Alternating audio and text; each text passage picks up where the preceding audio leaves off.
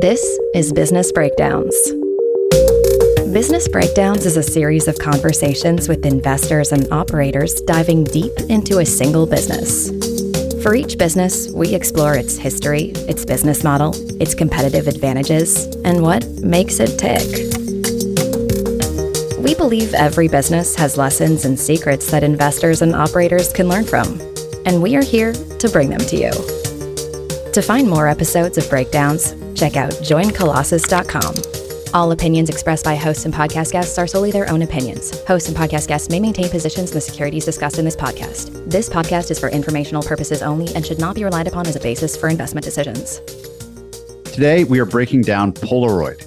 For 30 years, Polaroid monopolized the instant photography industry, producing one Nobel caliber breakthrough after another. As their products dazzled, sales grew from just under 1.5 million in 1948 to 1.4 billion in 1978. Today, the business is a shadow of its former self, but the lessons from its history, and especially from the founder, endure. Edwin Land is not the most familiar name in business history, but he has an outsized influence on the world in which we live. In particular, he was Steve Jobs' hero. To break down Polaroid, I'm joined by David Senra, who studies history's greatest entrepreneurs through his Founders podcast. David is uniquely qualified to distill the lessons and secret behind Edwin Land and his life's work, Polaroid. David, well, this will be a breakdown of Polaroid, mostly its historical story, not the modern day story, that we'll touch on that too. It's also a breakdown of Edwin Land, the person, the entrepreneur, the founder, the leader. I think it's probably appropriate to start with how unique he truly was, because in many ways, everything we do on these podcasts is a study of outliers. We're not studying the normal, we're studying the abnormal. And I think Edwin Land was extremely abnormal in a number of ways. So maybe you can just begin this whole conversation on him and Polaroid by framing just how unique he was as a person. I've studied almost 300 of history's greatest entrepreneurs founders podcast so far. I won't shut up about Edwin Land. One of my goals in life is if you're interested in entrepreneurship or doing anything difficult, please, please study this guy. I'm shocked at how so few people know who he was. Why is that important? You know who knew who he was? Steve Jobs. Because Steve Jobs would not shut up about Edwin Land. He called Edwin Land his hero, patterned much of what I thought were unique Steve Jobs ideas when I first encountered Steve Jobs and how he built Apple. Turns out, oh, he just literally copied those from Edwin Land building Polaroid. But Steve Jobs, from the time he was 20, called Edwin Land a national treasure and said he was his hero. And then he's dying and he's giving interviews to Walter Isaacson, who writes that biography of him. And he's still talking about the influence Edwin Land had of her. You could argue, most people would say, hey, Steve Jobs, if he's not history's greatest entrepreneur, he's up there. So why the hell is this guy so obsessed with him? That sent me down the rabbit hole. I was like, okay, well, you're talking about this guy all the time. I went and tried to find every single book. And now I've read five books on Edwin Land. I just spent the last two weeks rereading three of them. In the last two weeks, I read another thousand pages on him. I think I've done seven episodes on him. That's how important he is. But I think to give the listener an idea of why he's so special, I just want to read a paragraph that comes from this book. The book's published almost 40 years ago in the 80s. It's a quote that the writer, the writer of the book, worked for Edwin Land for like 30 years. He's quoting his boss, which was Edwin Land's right hand man. And it's just fantastic. And he says, Why is Polaroid a nutty place? And he says, To start with, it's run by a man who has more brains than anyone has a right to. He doesn't believe anything until he's discovered it and proved it for himself. Because of that, he never looks at things the way you and I do. He has no small talk. He has no preconceived notions. He starts from the beginning with everything. That's why we have a camera that takes pictures and develops them right away, and no one else does or can't. That could lead to the next discussion. Why is Polaroid so important? Me and you were talking unrelated yesterday, and I told you about my friend John Coogan, who does really in depth YouTube videos. He's also a two time YC founder. John is only obsessed with technology companies, technology companies that have some kind of patentable advantage. He texts me the other day. He's like, Hey, I'm doing research for a video. What are some good examples of technologies that enjoyed long periods of exclusivity? I was like, Oh shit, that's a really good question. So I go through my entire list. I want to help him as much as I can because I really do enjoy what he's making. And I go through and I'm like, most of the people, if they started something that was patentable, other people realize, oh, this is really valuable. Let me have a team of lawyers find like a weakness. Somebody messed up somewhere along. They might have period of exclusivity for five years, maybe 10 years. I went through, I was like, it's Edwin Land and Polaroid who had the instant photography field to themselves for three or four decades from mid 1940s to let's say the very early 1980s. He literally built one of the world's greatest technological monopolies. He had the field entirely to himself because he locked up all his patents. So by the time Land dies, the only people that have more patents than he does, I think Land had 535 of them, was Thomas Edison, and I forgot the second guy. The crazy thing about that, that I was also talking about, is that Kodak, who owned the vast majority, Polaroid had like 10% of the entire photography market, but they had basically 100% of the instant photography market. Kodak had the other like 88 to 90%. George Eastman was almost this Rockefeller type person, but he did it just in overall photography. So Kodak's like, oh, okay, we've let you get away with this for multiple decades. We're going to try to jump in here. They jump in. The result of that is this patent infringement case went on for 15 years to get resolved.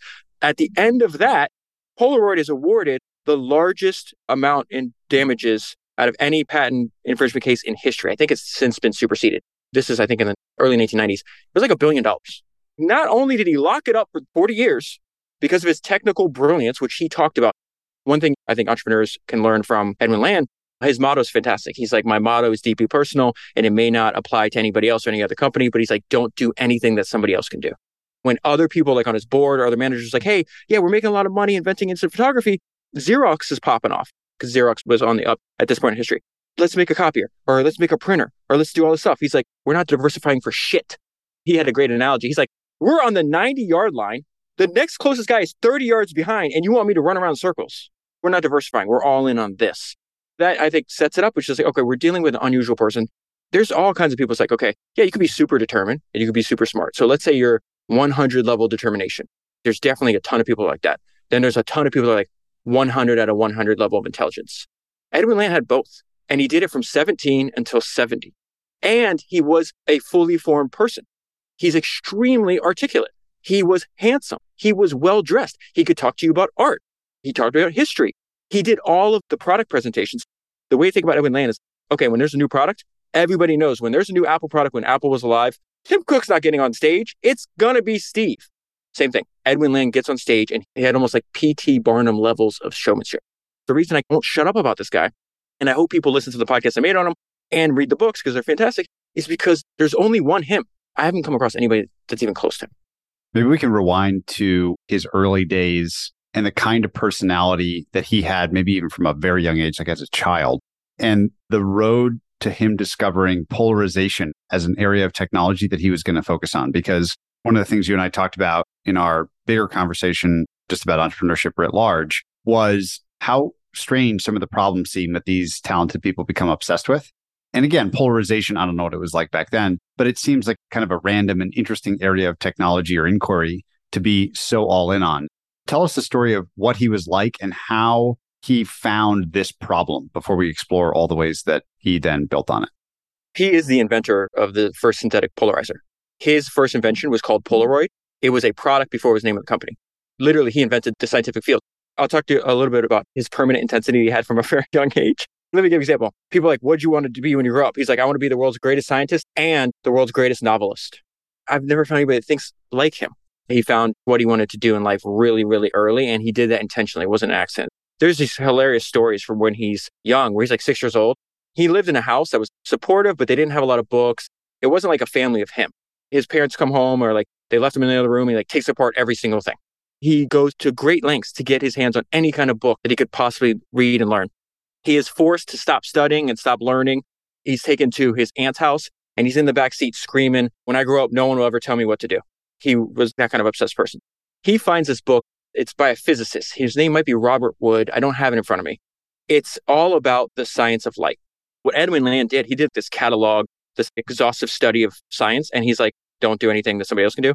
He's like, okay, I'm not going to jump into a scientific field that somebody else has already dominated. So I need a wide open space that basically I could say, when I'm dead, this is the guy that made that field. He did this exhaustive study and he realized, oh, it's light. The early days of Polaroid, from the time he's 17 until he's 70, all the experiments, the way I look about it when I read it, it's like, oh, this is just Polaroid by another name. Sometimes it's individual, his own lab. Let me give you another funny story. He drops out of Harvard twice. The first time he dropped out, he dropped out when he was 17 because he said his fellow classmates were unserious. They were not matching his intensity and his dedication. And that's another thing when you read about him. They talk about his permanent intensity. He's intense. There's a quote I have in front of me. From the first day I met him, he impressed me as a person who lived his life more intensely than the rest of us. That's a quote from his first employee. He was 17. People were still describing him like that at 70. He starts reading this textbook. Textbooks are not fun to read. He says he's sleeping with it under his pillow. He's reading it nightly, like our ancestors read the Bible, I think is the quote he used. Religious study. Then he starts doing these experiments. He drops out of Harvard. He's in New York City. He's like, okay, I want to experiment with light. What do I do? By the time he dropped out of Harvard, he had gone to the Harvard Library and read every single book Harvard had on the science of light. So then he goes, okay, got that all done. That's fine. Moving to New York City, gets this tiny little crappy apartment. It's a bed and a lab. That's his whole life. Then he's like, okay, what time does the New York Public Library open? Nine? I'm there at 8.55. He goes through and reads every book on light. And then he's like, okay, now I'm ready to begin my experiments. He gets as far as he can. And then he realizes, hey, I need some equipment. So I think it's Columbia University. This could be in like the 1910s, maybe 1920s is where we are in history. So he's like, okay, I'm trying to run experiments. I don't have a lot of resources. Columbia University does. They're not going to let me in because I don't go to school there. So he waits till they close and then he breaks in every night and he runs his experiments. This is who we're dealing with. He's like 17. What is going on here? That is also something I've seen in the history of entrepreneurship. John Carmack, he went to juvie for Apple II. Bill Gates and Paul Allen broke into a place to use a computer. George Lucas, when he was a young filmmaker. This is very common. They're not stealing things. I'm just trying to learn, and you guys have resources. They're so dedicated, they break the law to learn. It's just another level of intensity. Starts at 17. By 19, he gets his first patent, and it's like a giant scientific discovery. He's like a minor celebrity really early. That helps him build his company. He does the patent, he makes the first synthetic polarizer. I've read what polarizers and all this stuff multiple times. I don't even understand it. At a high level, what is it? If you had to simplify it as much as you can. He has a dumbed down version for people like me. And he says his first invention was for like sunglasses. You have glare, you put a polarizer in there, you have less glare. The only stuff that gets through the fence is what light you want to get through the fence. There's a fantastic book called Instant, The Story of Polaroid, which I think does the best job of comparing Edwin Land and Steve Jobs. The parallels are just so crazy and it's so obvious, and the author spends a lot of time doing that. In there, they have his drawings. It's a really interesting book. But man, that's just not the way my brain works. I felt so dumb reading it. It's simple enough to think about it as the control of light passing through a film or a surface to accomplish other ends, reduce glare. We'll talk about what it does for Polaroid, whatever. But in its simplest sense, that's what a polarizer does. As I understand it. And I'm not like, not a material scientist. Yeah, exactly. He said leading his company was like leading a bunch of students on a grand scientific adventure. That's how he thought about it. And it just so happens that him, like Edison, because Edison was one of the people he studied, he's like, I only want to make scientific advancements that I could turn to a product because a sale is proof of the utility for other humans. His first thing he wanted to do is a lot of people this time in history were dying at night from driving because there was headlight glare. His polarizer, they would put them on windshields and they'd put them on headlights. He's like, hey, all these people are dying. I have a polarizer. I could solve this. We should go convince all the Detroit automakers to adopt my technology. But I want to back up. He goes back to Harvard his professor is like, okay, I have a bunch of smart kids in Harvard. I have one Edwin Land. We need to partner up. His professor's 10 years older than him. He's like, listen, I'll raise money. Let's start our own laboratory, basically a structure so we can just optimize all the talents you have. I'll take care of the money. It was called Land Wheelwright Laboratories. That is Polaroid under a different name. He starts working on that at 19. But what was interesting is, I think his name was George Wheelwright. His partner recognized Edwin Land's genius really early. And then he realized if anybody interacts with this guy, they're going to realize it too. Because his scientific achievement was getting press, Land was being recruited by all these giant companies and all these laboratories. There's a hilarious conversation I think will be illustrative to who Edwin Land was as a person. They're having this conversation, and George is like, All these people are recruiting you. I just put up this money. I don't want you to leave. And Edwin Land's like, Yeah, I went to visit them. They opened the laboratory at 8:30. They close at 4:30. They don't work Saturdays or Sundays. And George is like, Yeah, are you going to go work there? And he goes, How would I get anything done? Of course, I'm not going to go work there when he starts a problem, he hated to stop working. One of the first money into Polaroid actually comes from Kodak. And I think it's a five or $10,000 contract, rather small, but they had an immutable deadline. I tell this story in the podcast where they sign the contract. They have an idea that they can do this for Kodak, but they haven't figured out how to do it yet. It's like an application of a polarizer that Kodak could use for their film. They start working on December 24th. The next time they change their clothes or leave their laboratory, it's January 11th. They're having a conversation, and George is like, We have to buy Christmas gifts. We haven't seen our family. Suddenly, you take them out of the concentration. He's like, Oh my God, I haven't been home since December 24th. They want a fulfilling contract, but we're just not dealing with a normal person. So when you read about them, to me, it's like, oh, I'm reading about a mixture between an alien and a robot and some kind of super genius. There's one thing that stands out from some of the notes that I reviewed in advance of the call, which is about the often humble beginnings of what turn out to be life changing projects. The quote specifically was in a few wretched buildings. Love that word wretched. We created a whole new industry with international significance. Maybe touch a little bit on Land's story here and how the scope of ambition can overcome what are humble beginnings, both in his story and just generally for the entrepreneurs you've studied. What he's referencing there is he sets up shop in Cambridge. He's recruiting obviously from MIT and Harvard, but he's realized, oh, there's a lot of competition for these people. So he winds up becoming friends with an art history professor that's in the local area. And he's like, I don't need MIT and Harvard graduates. I can take some, but there's obviously competition for it. He's like, I just need people that are genuinely curious and hardworking. Just send me your best students. People thought that was weird. It's like people studying art history. What the hell does that have to do with this industry? Because Edwin Land's whole thing is like, I'm not going to make another product within the industry. I'm going to create an entire new industry. We start in these little small buildings. We created an entire new industry from scratch. We own that industry. Our products have now spread across the entire world. And we did it with people that you think, I think it was like Smith College. I can't remember the name of the college off the top of my head. They weren't tracking the best of the best students. But he's like, I could just take anybody with enthusiasm and a pure love of science and I could teach them how to do it. He thought science, you didn't have to go to college or school. It's just a way of experimentation. When I think about Polaroid, I think of a prehistory. To me, the first office of Polaroid isn't even the wretched buildings in Cambridge. It's his tiny little apartment. It's in like a basement in New York City. It's him and one other guy. He's 17 years old. They have to stop their experiments at some point because like there's this huge train that runs by and it throws dust into the windows. They're trying to figure out how to build polarizers. Think about the laboratory that these things are made in now, where he's just like, there's dust being pushed into the outside. And he's like, all right, well, we'll just have to deal with it. That story is as old as time, where you think about, I'm sure a lot of people that listen to this like are very interested in the history of technology. Why is there this ethos in the beginning of technology starts? Like they all start in garages. Go back to the person he influenced. Steve Jobs is just like, okay, mom and dad, we have this contract, come out to the garage, call up our friend Bob or whatever the case is. When you start a company from the beginning, you're not going to have resources and you're not going to have access to talent. So what? You get paid to figure it out. And the way you figure it out is through resourcefulness. They all have that. They all have resourcefulness. There's this wonderful idea, one of these other landisms that we've shared back and forth that a worthwhile invention has to be startling, unexpected, and must come into a world that is not prepared for it. That's such an amazing sentence. I think the most iconic thing, of course, that Polaroid created was this instant camera. I'd love to now tell the story of that product specifically because I can't imagine at the time, I'd love you to tell the story of it and set the context, how much of a leap forward that was in lowering the friction, I guess, of taking a photo and receiving the outcome I don't think anyone was imagining that this could be possible. But very often, these great entrepreneurs start at the end point. What would be the absolute best experience and work backward from that rather than incrementally forward from what's currently possible? Talk about that startling, unexpected nature of a worthwhile invention. I'm glad you brought that up. I reread Henry Ford's autobiography, and that book's 100 years old, literally published in 1922. I think people were just like, what's the big deal? We made the Model T he invented the process. It's not just making a car, it's inventing a process that you can mass produce so people could afford it. Cars at that time, and I'm going to tie this to why people were falling over their chairs when Edwin Land invented instant photography. Cars at that time were luxury items or race cars.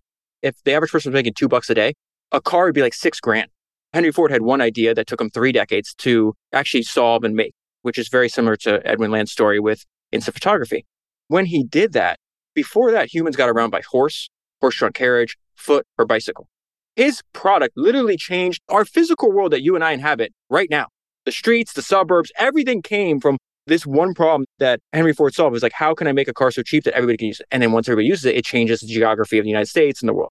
Edwin Land, what people don't understand is like, oh yeah, you know, a Polaroid camera, those little square things with the white bottom. What's the big deal? He invented it in 1943, 1946, somewhere in there. The field of photography up until that point had not changed since 1888. What I would say is the difference is like, okay, let's say you and your family pose for a picture. Somebody takes your picture. Back then, it's like, okay, well, how'd that turn out? I don't know. I'll find out in two weeks when I get back from the lab because I have to literally take it out of the camera. I have to mail it to some lab technician. They'll mail it back to me or they'll send it back to me in like two or three weeks. The founding story of the Polaroid camera comes that he's on vacation in New Mexico with his daughter. They're on a walk, and this is what I meant earlier. He's a fully formed person. He's super intense, super driven, super intelligent, but also really articulate, really handsome, really well dressed, interested in art, interested in photography. So he's taking pictures of his little daughter. I think his daughter's like three or four. She goes, Daddy, why can't I see the pictures now? It stopped him in his track. He's like, First of all, that's a good question. Second of all, why didn't I ask that question? What is wrong with me that I didn't ask the question? And he immediately goes into almost like a hypermanic state. He goes on this walk by himself. And within a few hours, he says he sees the idea in his mind, just like Jobs saw the idea of a personal computer in his mind. It took him many decades to get to. And I would argue the first personal computer was not the Apple II, wasn't the Mac, it was the iPhone. That's clearly what he was going after for his entire life. He just didn't know what he was going after. He's like, I want a personal computer.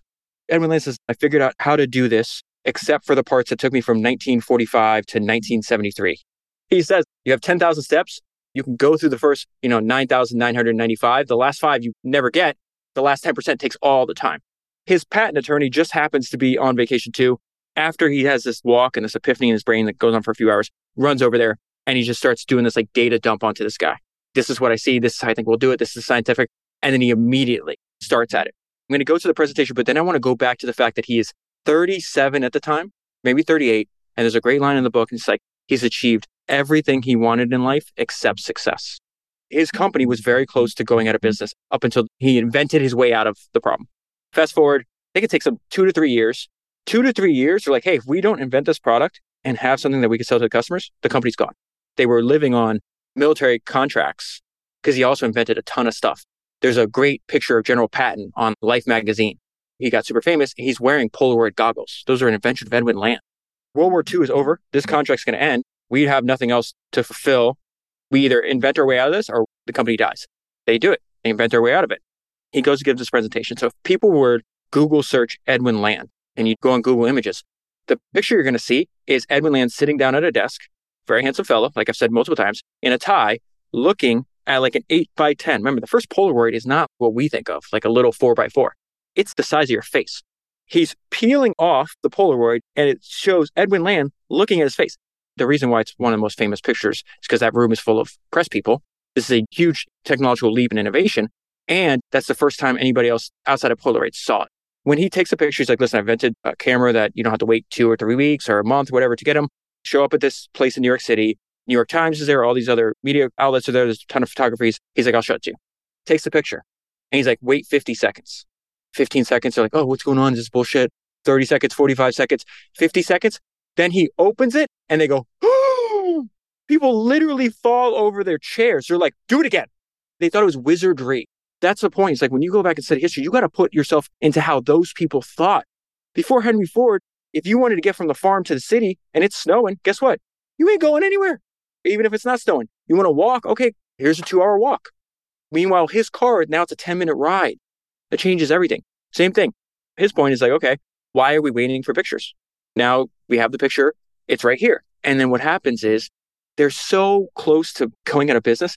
The first time they try to sell the Polaroid camera, they can only make 56 of them. This is the crazy thing where I talk about this is an alien. He's talking to the two guys that are going to go to the Jordan Marsh department store in Boston, which is the first place you could ever buy a Polaroid camera. I think they're going the day after Thanksgiving. He's having this conversation on Thanksgiving night. He's asking him, he's like, okay, how many do you think you could sell?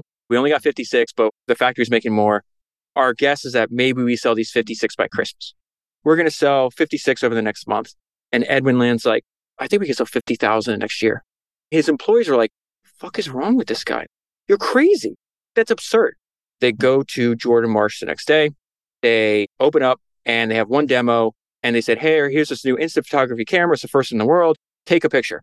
As soon as people see that demonstration, which he did privately for the press. They elbow each other. They're fighting. Give me, give me, give me. They sell out of all of them within the first few hours.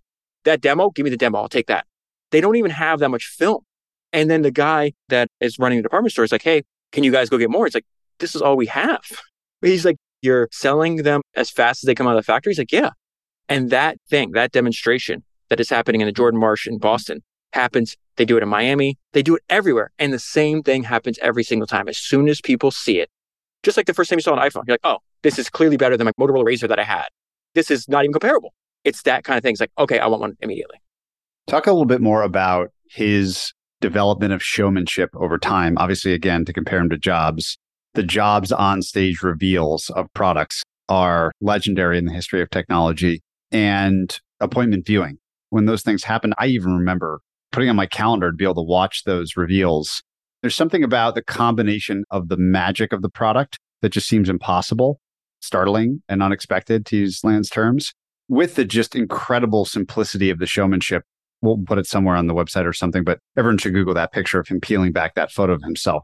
It would even be impressive somehow today. And that was way back when.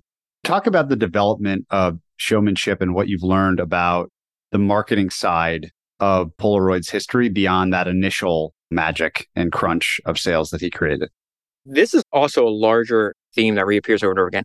Let's say you could take the almost 300 book biographies of entrepreneurs I've read so far for Founders Podcast. Let's say I could search every single one just to see what name in history appears the most in other books.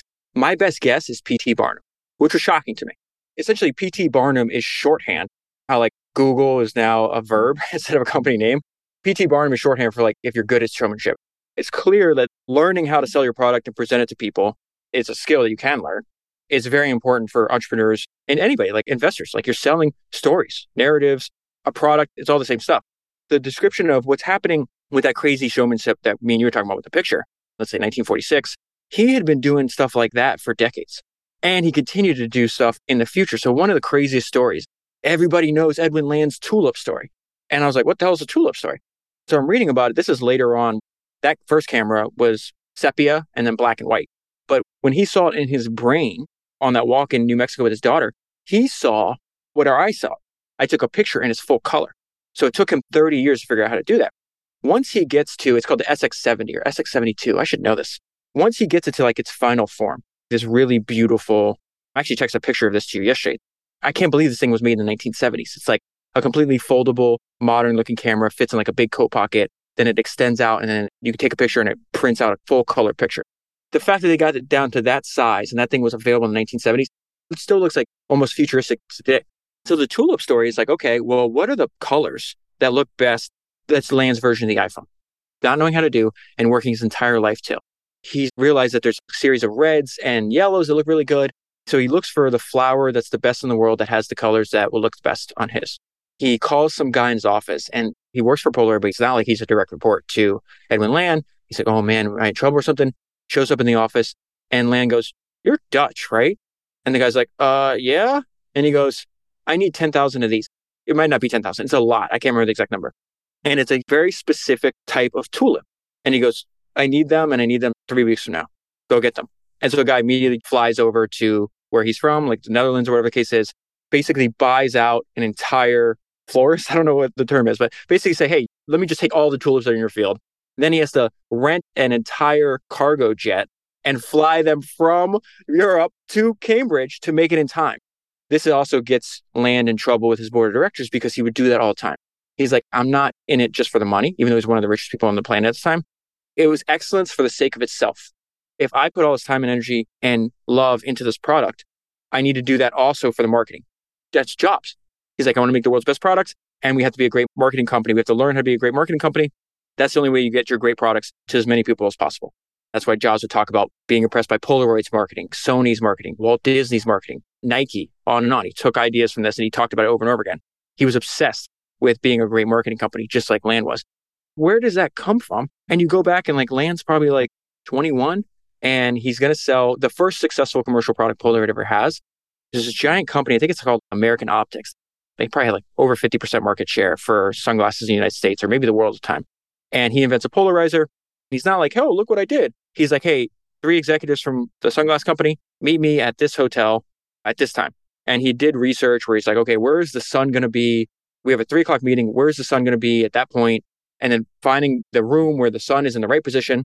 And he brings a goldfish, a small tank full of goldfish, places it right next to the window, does everything perfectly. So when the executives come in the door, they're going to be blinded by the sun through the window because he picked the right room at the right time of day. And they're not going to be able to see the fish. They can't see anything. They walk in the room and his pitch was like really succinct. He's like, Hi, gentlemen. I bet you can't even see the fish. And they're like, No, we can't see the fish. And then he drops his polarizer on the outside of the fish tank. And they immediately see the five or six fish or two, whatever, swimming around in there. He goes, That's what your next sunglasses is going to be made of and he signed the contract. They wind up selling like a million, maybe even more. They were called Polaroid day glasses, going back to presentation and how it's so important to demonstrate to people what you're doing. What they would do is when they're in stores, these Polaroid day glasses, they were vastly different from any other sunglasses too. So the people in the stores would take the customers outside and they say, those are the glasses you came in with, put these glasses on. They do it and I'll, oh, I'll buy. What do you attribute the ability for them to protect this patent portfolio for so much longer than is typical, like four decades of protection around what seems like a technology that if you knew how to do it, Ray-Ban could spin up a polarized lens factory and not have to pay the piper. Why were they so successful, maybe on the legal side or something else, in building a fortress patent portfolio and actually protecting it? I'm thinking again about the billion dollar settlement. This seems like a key part of the business story. And I'm sure Land had his fingers all over this process. What have you learned about that? It seems a singular event in business history. Why did it happen? It's also good to think about this time in history where it was completely different, in, at least in American entrepreneurship.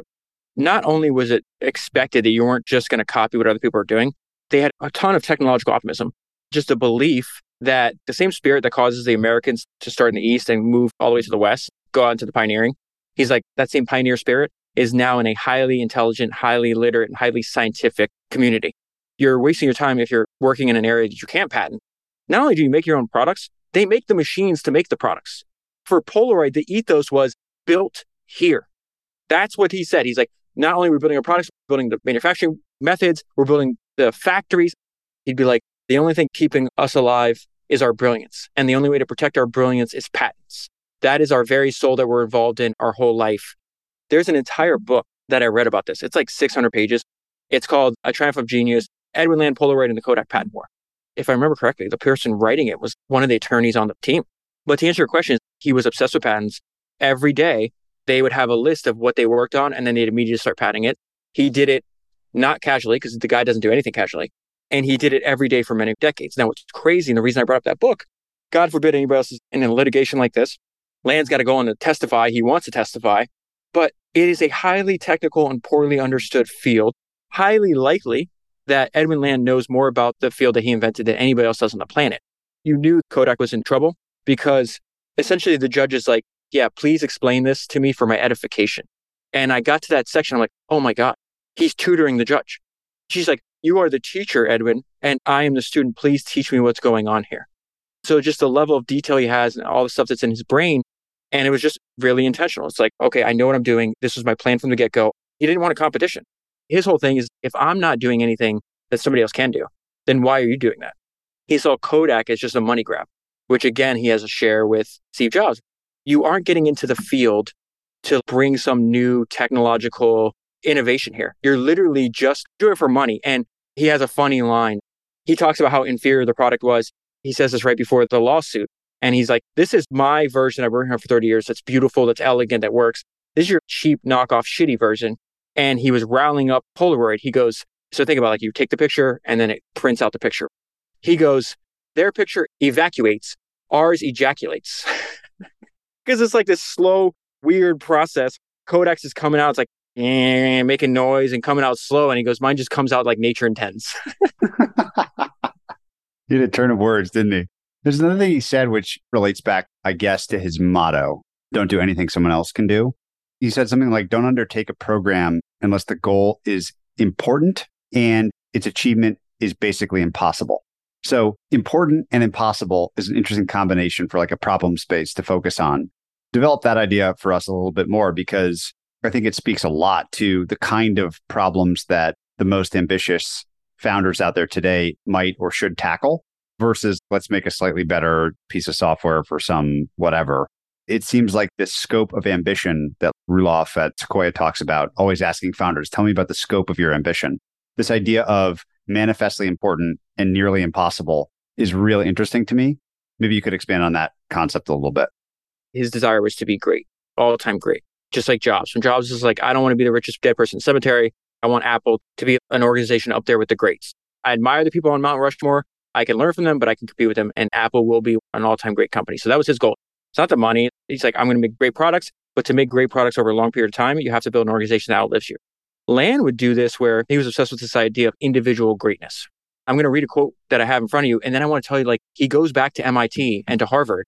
They invite him because he's very distinguished and everything else. And he gets up there and saying, your institutions are destroying the individual capacity for greatness.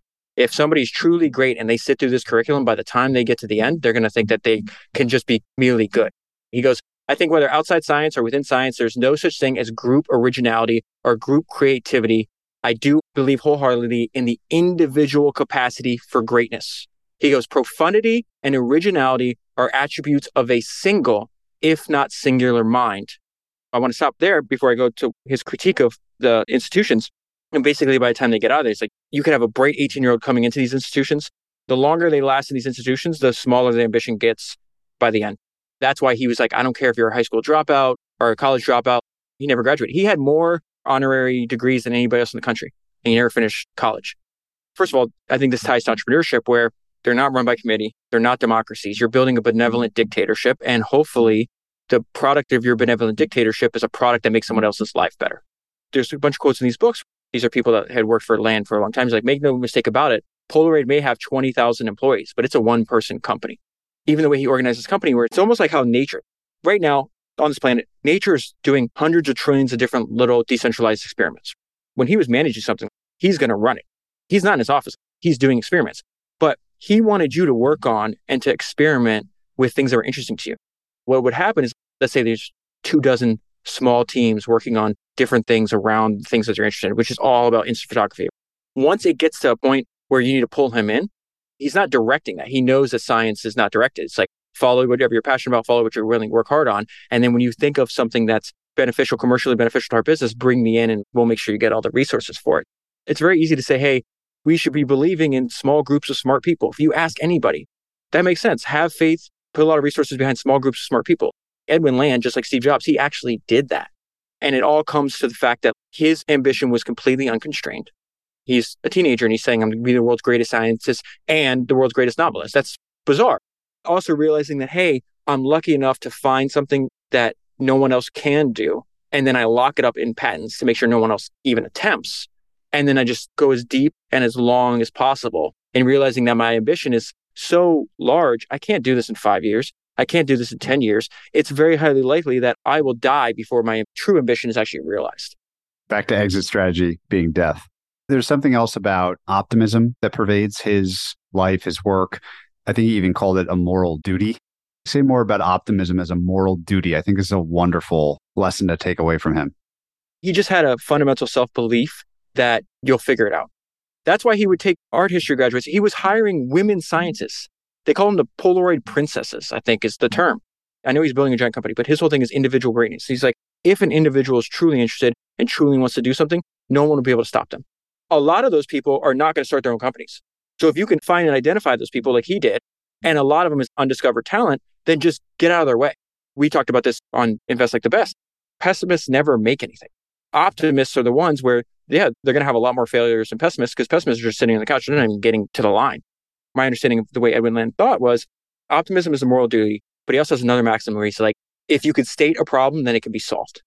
You talk to a normal person and you say that, they think, my life is difficult well, I got a bad roll the dice. They think life is something that happens to them, where Edwin Land thought life is something to be shaped by you. Your optimism is what should drive you. I think I can make the world a better place. And the way he did is by inventing products that make people's lives better. And he talks a lot about, hey, think about the intimacy of a family has. It changes human behavior. Now you're at a party, maybe with your family, and you're taking pictures. And now because you can see the picture, now you're gathering around and you guys are laughing. And there's just this emotional human element. He invented what Jobs did. Land said it first. He's like, I want to build a company at the intersection of technology and liberal arts. There has to be a humanness to this. And so the products I'm making should increase the humanness, the connection between ourselves and make their lives better. Optimism, I think, is a way to drive that. And then also realizing, hey, problems are just opportunities in workflows. This is very interesting because this gets into the finances of Polaroid, which we haven't discussed yet. They have monopolistic products because no one can compete with them. On a pack of Polaroid film, I bought your amazing camera, Edwin. Thank you very much. Now he's got this reoccurring revenue because it doesn't come with unlimited film. Polaroid is the world's first film where you can take pictures and it's not going to be seen by another person first. The profit margin on a pack of film for Polaroid at this point was 60%. Software level profit margins. They're like, damn, we're selling a lot of film. People are taking a lot of pictures. The first big market was people taking naughty pictures with their lover. Always starts with porn. Technology and porn are tale as old as time. It winds up being this underground Polaroid pornography industry because they're taking pictures with it and then they sell to other people. They knew that was happening. Makes sense. They didn't advertise for it. Clearly, people like, oh, I can now take a picture. And that weird lab technician isn't getting off on it. What's fascinating is I read a book on Evan Spiegel, founder of Snapchat. The book focused on right before Snapchat was invented and then right after Snapchat was invented. And you read in that book, it says Evan keeps talking about his heroes. My two heroes are Steve Jobs and Edwin Land. And I pause right there. I'm like, first of all, how the hell does a 21 year old kid even know who Edwin Land is? Another young guy saying, Hey, I'm on the forefront of technology, but if I study all the great entrepreneurs before me, I can combine all the stuff they knew with this area of technology I'm in, the combination that's going to make my product and the businesses that I build in the future even better. In that book, Evan's like, everybody thought I was building another social network or an app. He's like, I'm building a camera company, just like my hero, Edwin Land. If you think about it, what is the first use case of Snapchat? To take naughty pictures that no one else sees and can keep. What made me think was if you were Edwin Land today, you wouldn't invent the physical camera. It's highly likely he'd be working in some kind of software, that kind of technology. He would probably make hardware too. But it's like, oh, that's fascinating where Evan is taking an idea that happened in 1940s and he's applying that to college kids. There is some weird thing in human nature. You go back, you could see paintings and art 5,000 years ago, and the people were naked. They might be joining their bodies together in a loving way. it's like, okay, we're the exact same people. It's like, oh, if I'm going to do this, I'll take a picture and I'll save it for later. I just love how these things connect. I love it. I think there's probably something also to be learned about the aftermath of Polaroid after Land's death. You said something before we went on mic about the idea of Apple in the era when he was gone between his two stints at Apple and what happened to Apple and how similar that was to what happened to Polaroid. I'm thinking back to your enlightened despotism of some of these great entrepreneurial leaders. Talk a bit about what happened to Polaroid after he died and why, and what lessons we can glean from that looking forward. There's a human nature lesson here, too. This guy has been knocking it out of the park for like six decades. You're not only more driven than anybody else around you, your record is at this point now he's close to seven years old. It's just amazing. You've invented entire new industries. Every product you put out, people love it. Eventually, the problem is, of course, I'm right. I assume that I'm right. So he invents something called the Polavision, which is maybe late 1970s, early 1980s, sometime around there. This is the rise like the home video camcorder thing.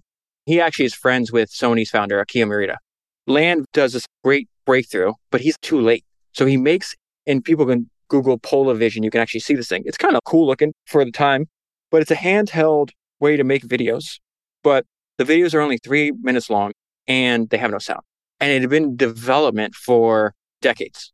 Polaroid writes off, I think the official write off they do is $68 million on this project.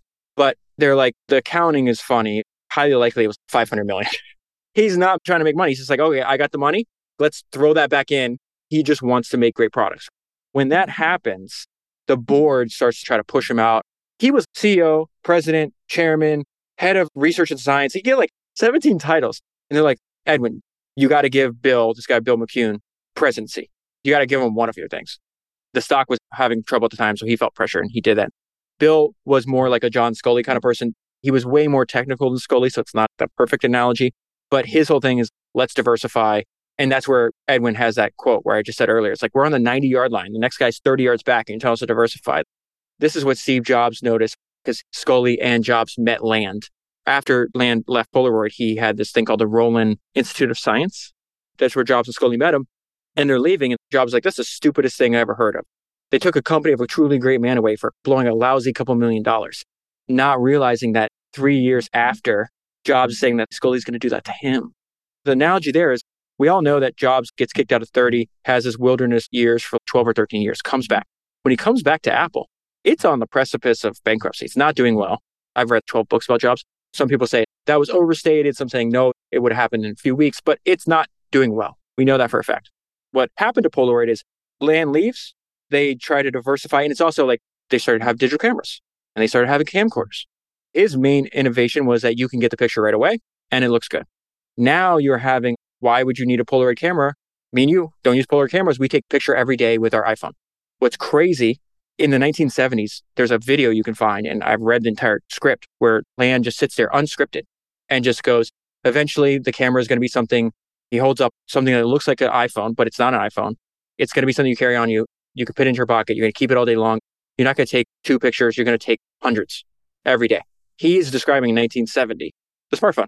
So what happens is he has another idea after Polavision fails, but now he has to go to Bill to get funding. I forgot what it was, maybe $50 million. I have a project. I want to do it. Bill's like, I'm not funding it. And Edwin's like, if you don't fund it, I'll leave. And Bill says, that's fine. Edwin Land leaves his company. It's heartbreaking. He gave his entire life to it. If that happened to me, I'd probably jump off a bridge the next day. He continues. He's still in poor health and he lives for another seven, eight years. Bill doesn't have a product genius. So he's just like, okay, we'll build printers or we'll build Xerox or we'll build film or we'll do all this other stuff that we have really no advantage. Exactly Apple after Steve Jobs left. You go look at their very confused product line. It's like, oh, what's that technology company doing? Okay, we'll just do that too, but in a slightly different way.